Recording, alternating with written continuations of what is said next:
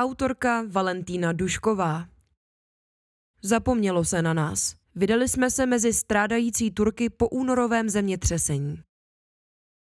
Od devastujícího zemětřesení v Turecku uběhlo teprve devět měsíců, přičemž zásilky s mezinárodní pomocí téměř přestaly do země proudit již v srpnu. S následky otřesů se však budou místní vypořádávat ještě několik let.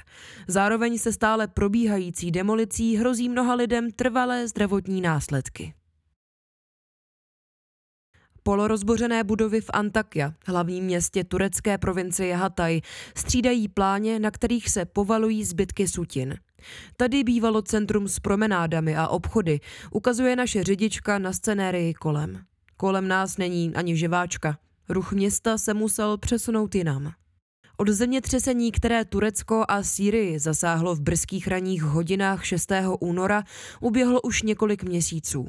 Některé lidské životy byly zachráněny, pamětihodnosti, jež si chtěli rodiny zachovat, měla část z nich možnost si ze sutinem svých příbytků vytahat. Mnoho lidí však pod rozvalinami svých domovů přišlo téměř o vše a každý v provincii Hataj zažil ztrátu nějaké blízké osoby. Ve městě znovu ožívá vyhlášený místní bazar a některé podniky se postavily zpátky na nohy, akorát třeba na jiném místě.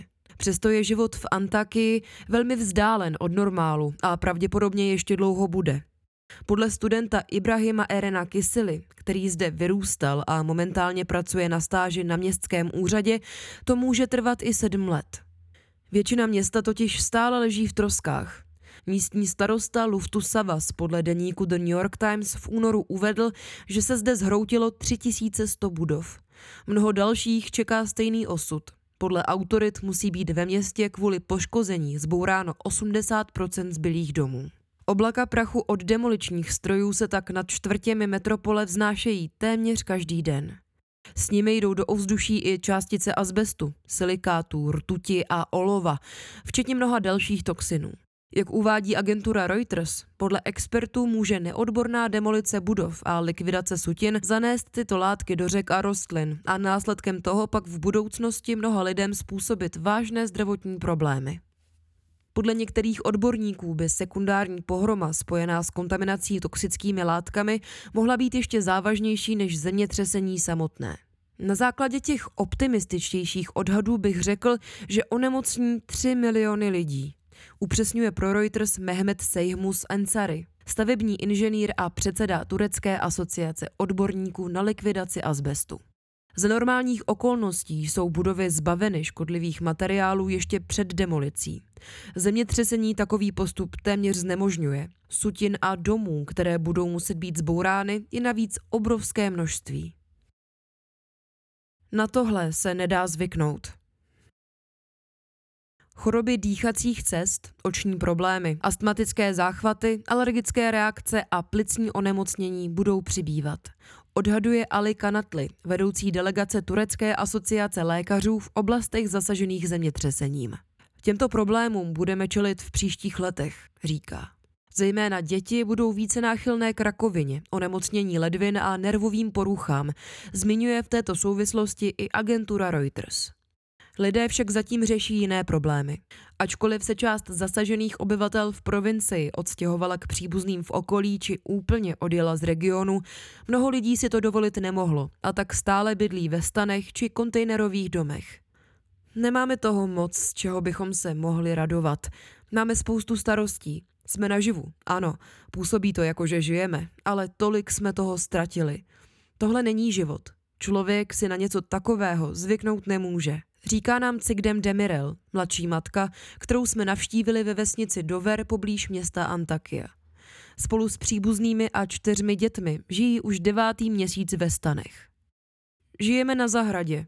Kolem nás jsou divoká zvířata, jako prasata, ale ty jsme zatím neviděli, jenom je slyšíme, jak chodí kolem.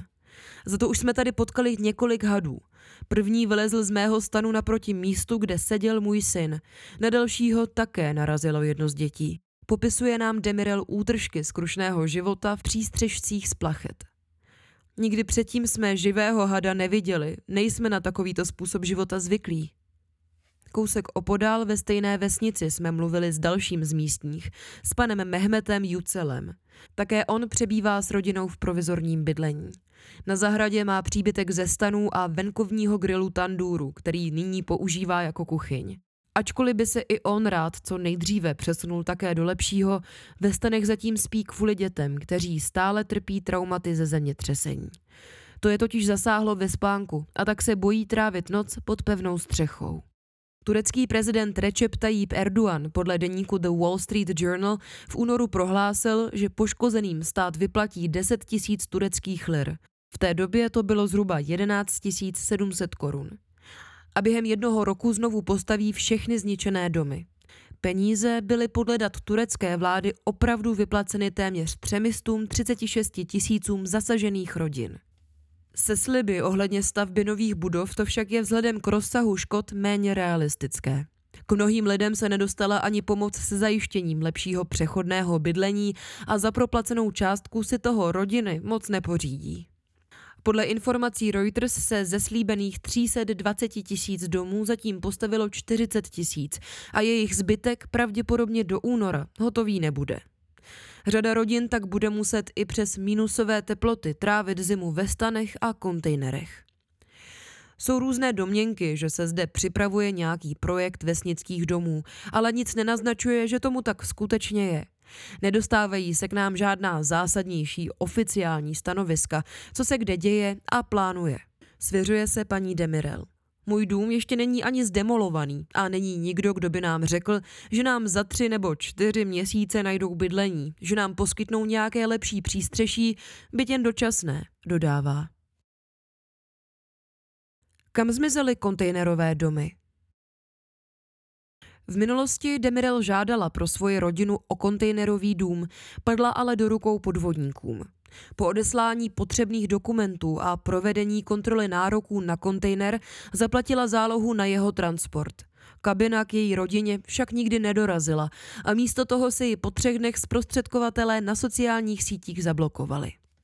Téměř celý svět poslal Turecku a Sýrii pomoc a většina stanů nese jména četných organizací a států, které je dodali. Nyní však zahraniční, stejně jako státní podpory ubývá, přestože ji lidé stále potřebují. K některým podle místních pomoc ani nedorazila. V televizi uvádí, že nám pomohlo 70 zemí z celého světa. K nám se ale nic nedostalo. Říká muž z města Samandau na jeho východě provincie Hatay, který se představuje jako Evim.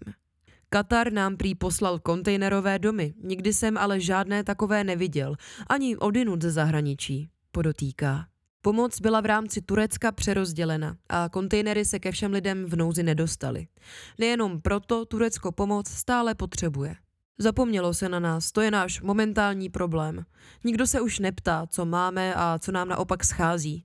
Nikdo se neptá, jestli máme práci a jestli jsme schopní zajistit jídlo a základní potřeby pro rodinu.